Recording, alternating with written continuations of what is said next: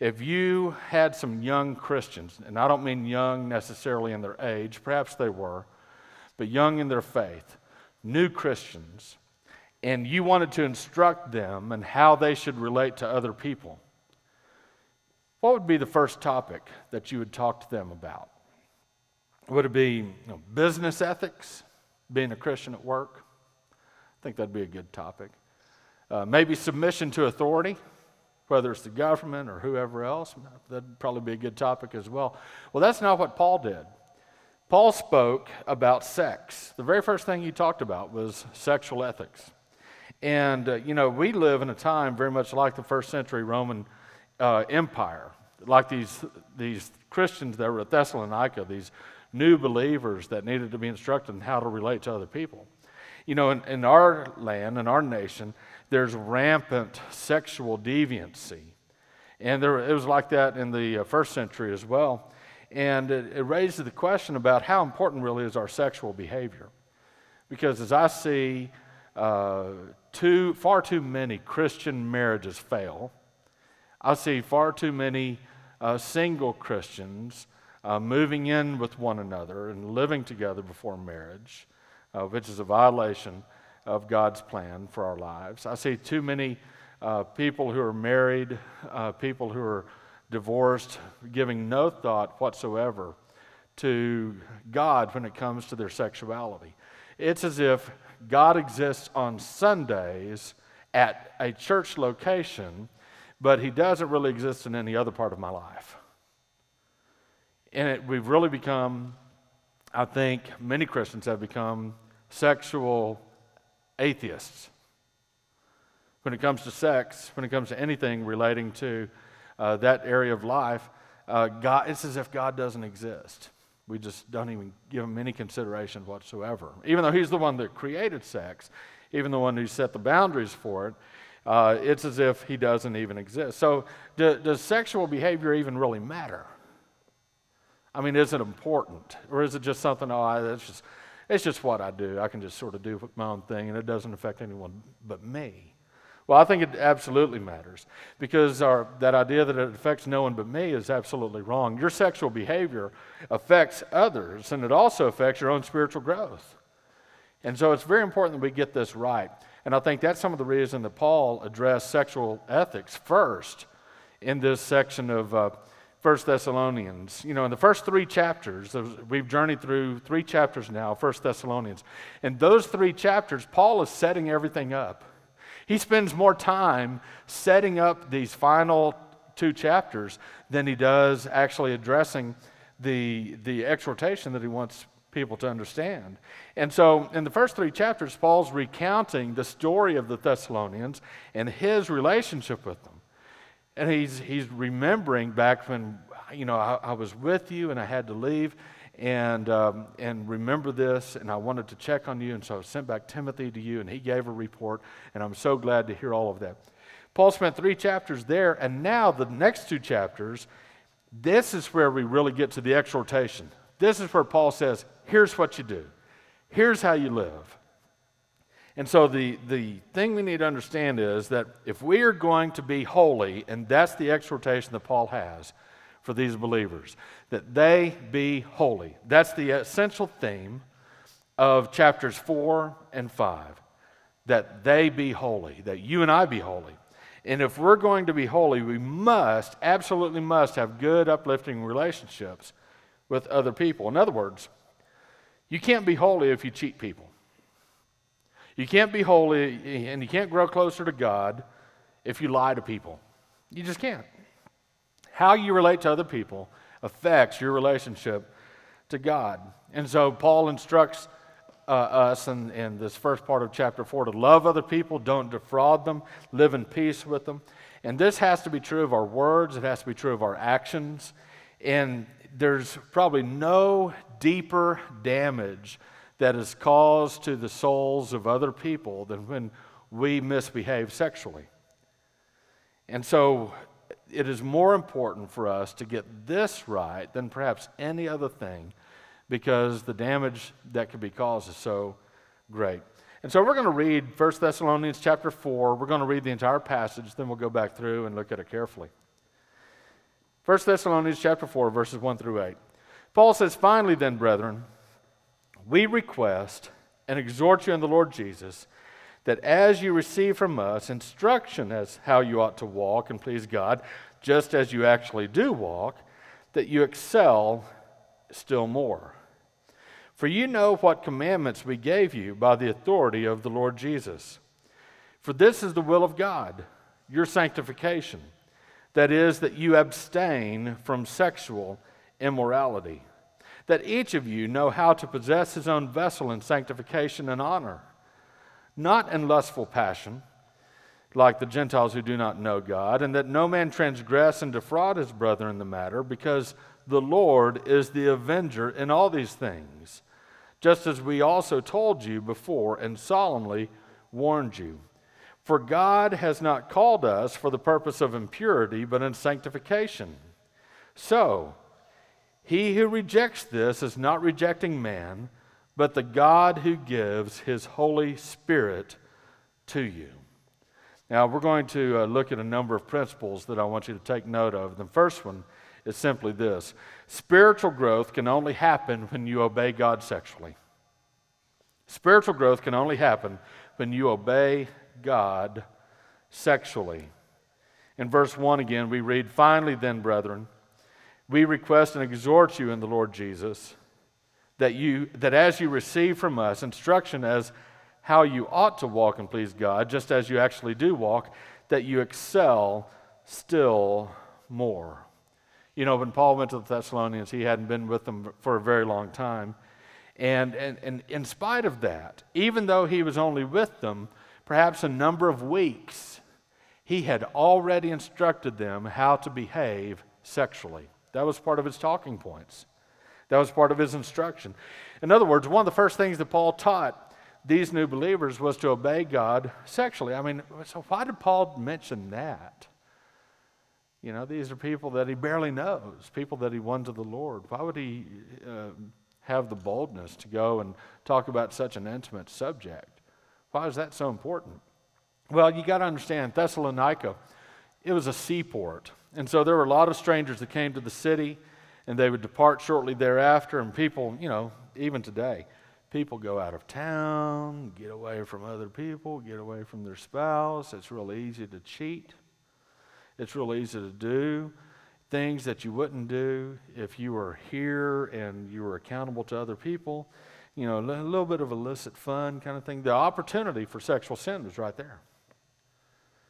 And so, Paul, I think that was at least part of the reason that Paul felt it necessary, with so much sexual deviancy and illicit fun, as they might call it, uh, occurring there in Thessalonica, that Paul knew that they needed in basic instructions in this so that they did not destroy their own lives. You know, people think, well, I, I can get away with that. You know, no one will ever find out. But that's not true. God knows. God is watching, He knows everything. And not only that, but you've got to understand that sexual sin affects your marriage even if no one else ever finds out about it. I mean, how could this be? You know, if, if someone committed sexual sin and, and their, their spouse didn't find out about it, no one really knew about it, how can that affect my marriage? That's because it affects you. Sexual sin affects you. Even if no one ever finds out about it, it affects your soul, it affects your spirit, and it will affect your marriage. And so, what Paul is saying in verse 1 is listen, I've already taught you how to live and please God. And so, keep it up. This instruction that I gave you, remember it and excel. I want you to excel even more in this. So, he commends them for living the life that he wants them to live. The second principle that I want you to understand is this the Lord Jesus commands you to obey God sexually. This is not a request. This is not a 10 ways your life might be better if you decide to follow this, this advice. This is a command. This is, like someone in the army with the drill sergeant, a command. There's no other option but to obey. And if you disobey, it's obvious that you're disobeying. The Lord Jesus commands you to obey God sexually. Verse 2, listen to what Paul says. For you know what commandments we gave you by the authority of the Lord Jesus. This comes from the Lord Jesus. And so, whether you obey God in this or disobey God in this, you got to understand you're involving Christ in this. Christ is involved in your decision. You cannot just, oh, I'm going to forget about God and sort of do my own thing. No, Christ is involved no matter how many kind of mental gymnastics you want to go through to try to forget about God as you want to disobey Him. Christ is involved. Listen, if your pastor were exhorting you, that should be enough. Because Scripture says to obey your pastor. If your parents were instructing you in this, that should be enough. Scripture says to honor your parents. But this isn't your pastor. This isn't your parents. This is the Lord Jesus Himself instructing you. This command comes from someone greater than your pastor, with more authority than your parents. It comes from Christ. And you already know this. I mean, this is something you already know. Look at verse 2 again, the first part. It says, For you know what commandments we gave you. Paul says, Listen, I've already told you this. And what's he doing? He's bringing back to their remembrance. And I want you to think about the importance of remembering the things that you already know. I think most of the people and most of the adults in this room have been Christians for a long time. And today, I'm probably not going to say anything that you would go away from this building saying, I never knew that God wanted me to be obedient. I don't think you'll say that. I don't think you'll go away from this building saying, I didn't know that God cared about how I behave sexually. Uh, you already knew that, right? I mean, you've been instructed in this. You've been at church long enough. You know these things. These Christians at Thessalonica, they weren't with Paul very long. They weren't believers very long, but they already knew these things. And so, of course, any of us that have been Christians for a while, we already know these things.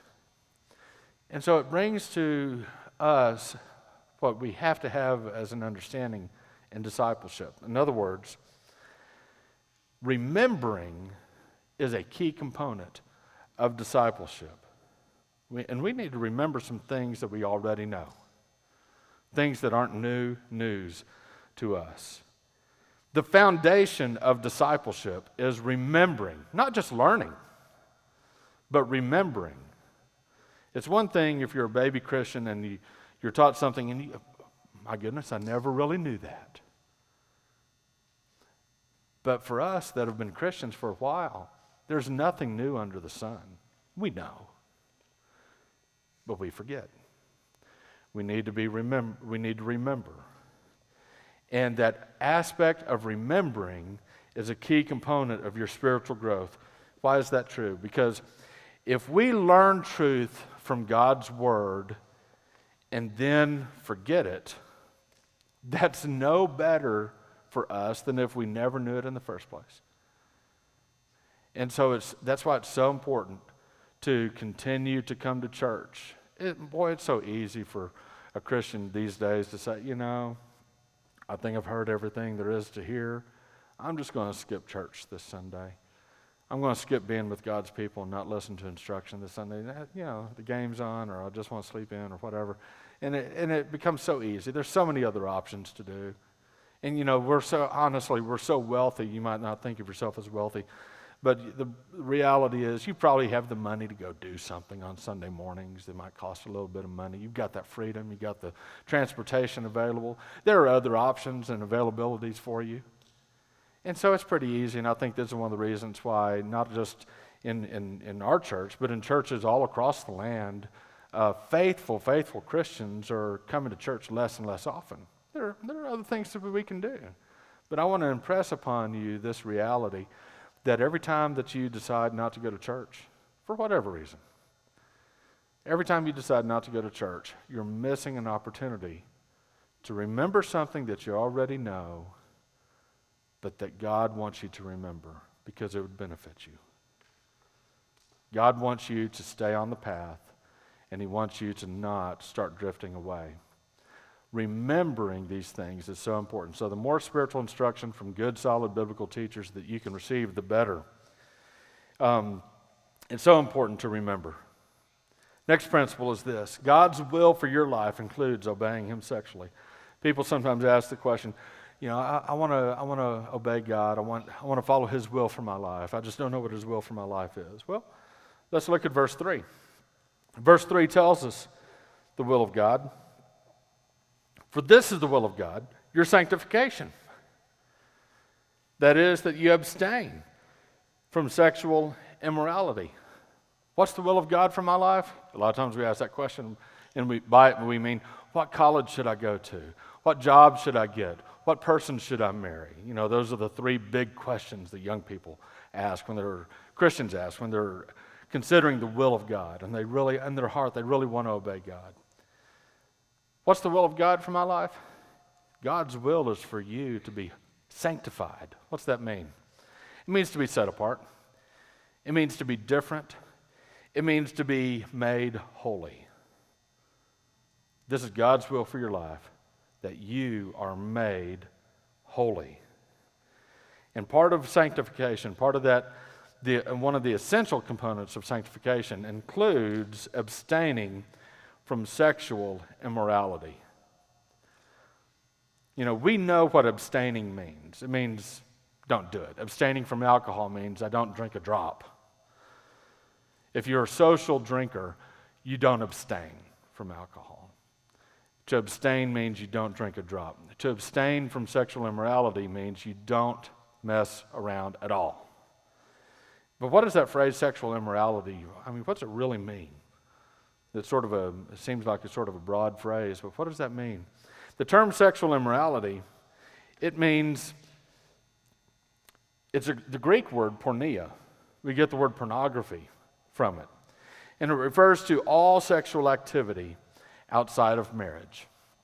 Any kind of sexual behavior that you do outside of marriage, God says that is porneia, that is sexual immorality. Don't do that. Don't do that. And so, to understand this verse properly, we need to understand that one of the ways you grow as a Christian is to abstain, completely abstain from all sexual activity outside of marriage.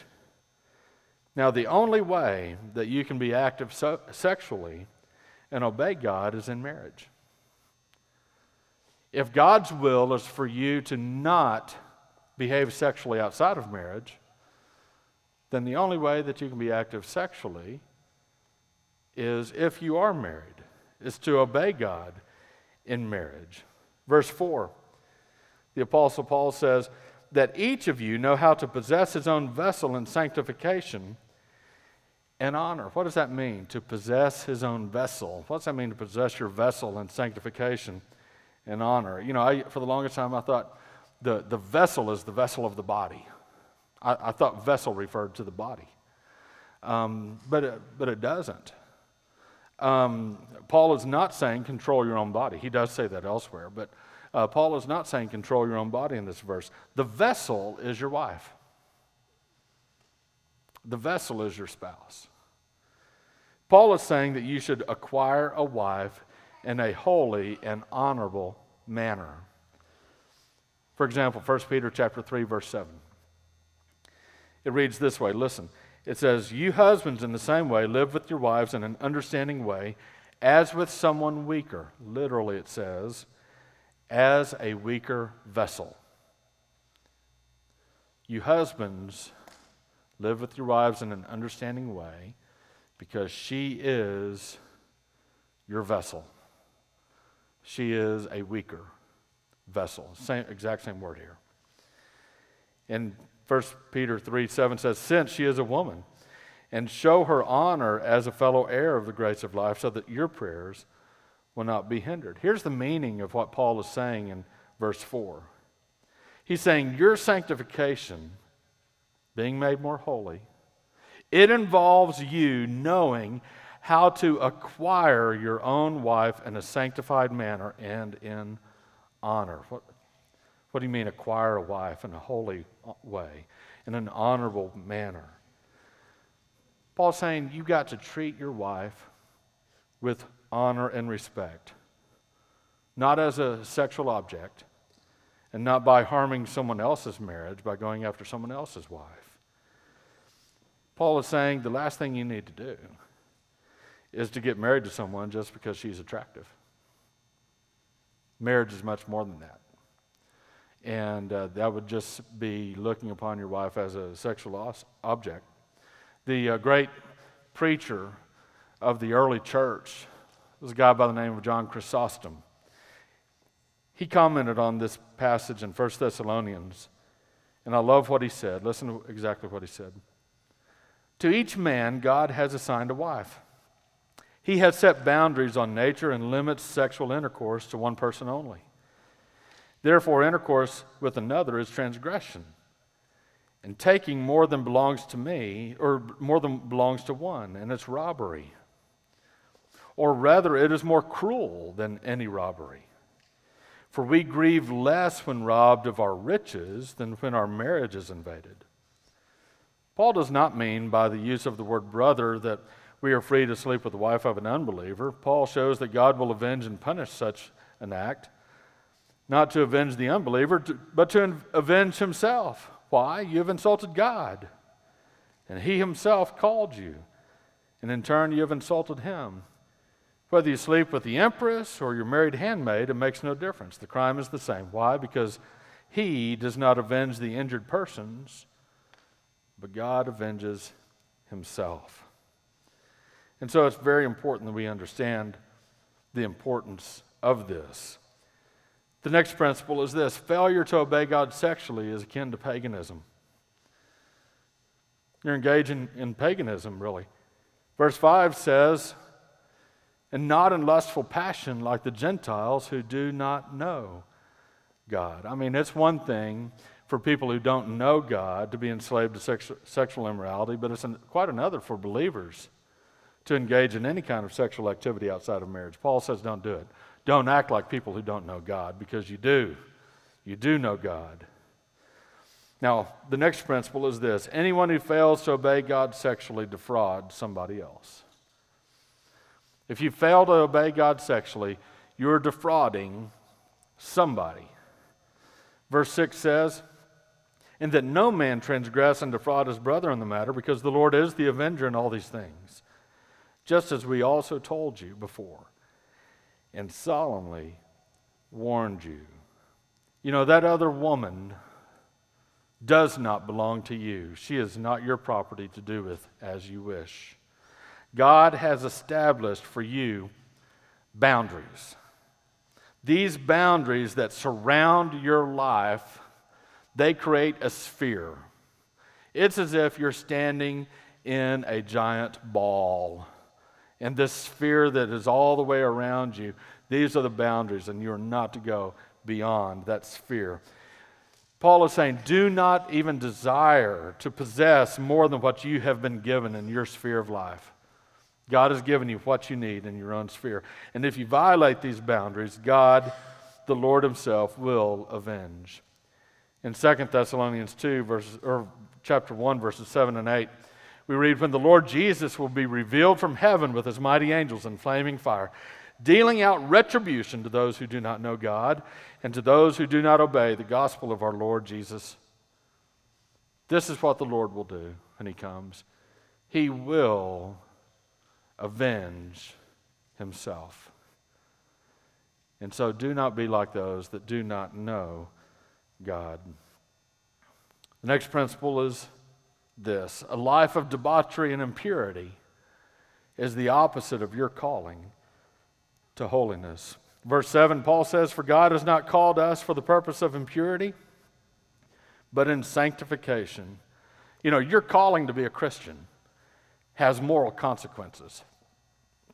You cannot come to Christ with the understanding that I'm just going to do what I want. There's no submission to Christ's lordship. He's not Lord of your life. If you come to Him and say, Yeah, I want some hell insurance, I want to get, I want to get out of hell free card, I don't want to go to hell, but guess what, Jesus? Don't tell me how to live my life. I'm going to do my own thing. There's no submission to Christ and His lordship there. He is not Lord of your life if you act like that to Him, if your behavior sends Him that message. If you're going to be a follower of Christ, there are moral consequences to it. You are to be holy. You are to change throughout your life to become more sanctified, more like Christ. And so God is at work in your life to sanctify you, and you need to be at work for the same purpose. But when you engage in sexual sin, you're fighting against God and you're harming yourself. Now, who in the right mind would ever do that? Who would ever in their right mind logic, logically think to himself, you know what I'm going to do today? I'm going to harm myself. And not only that, I'm going to harm my closest friend, my loved one, my spouse. I'm, i think I'll do that today. And not only that, I'm going to fight against God today. And I'm going to see how that goes. Nobody in their right mind would logically carry out such a plan. But that's what we do when we engage in sexual sin. Verse 7, I love looking at verse 7 and also verse 3. Verse 7 says that sanctification is something God does. Look at verse 7. For God has not called us for the purpose of impurity, but in sanctification. It's something that God does. But look at verse 3. Verse 3 says it's something that we engage in. For this is the will of God, your sanctification, that you abstain from sexual immorality. So, what's the deal? If I'm supposed to be more holy, is it something God does or it's something that I do? The answer is both. It's something that God is at work in you uh, to accomplish, but it's also something that you are to yield yourself to God and allow Him to do it.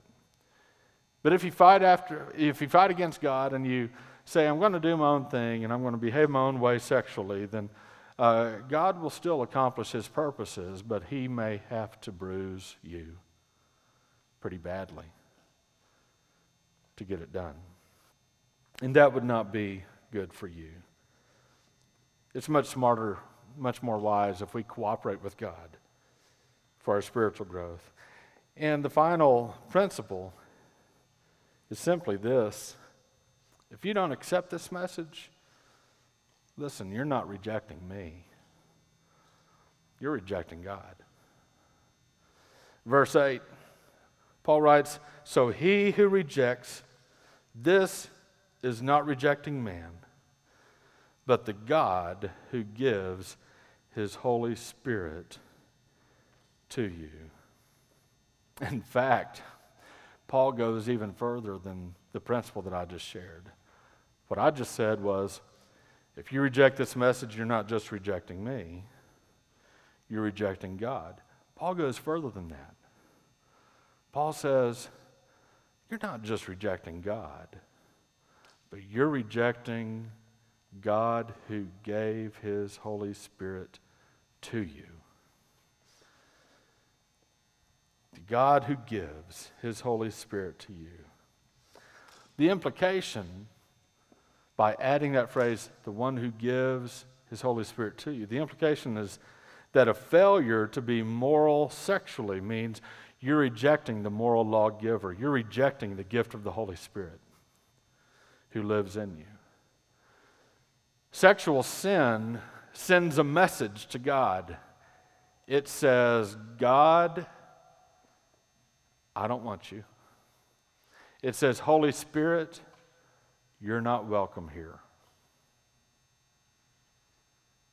Do you today really, be, really want to be the person who says to God through your sexual misbehavior, Holy Spirit, go away. God, I don't want you.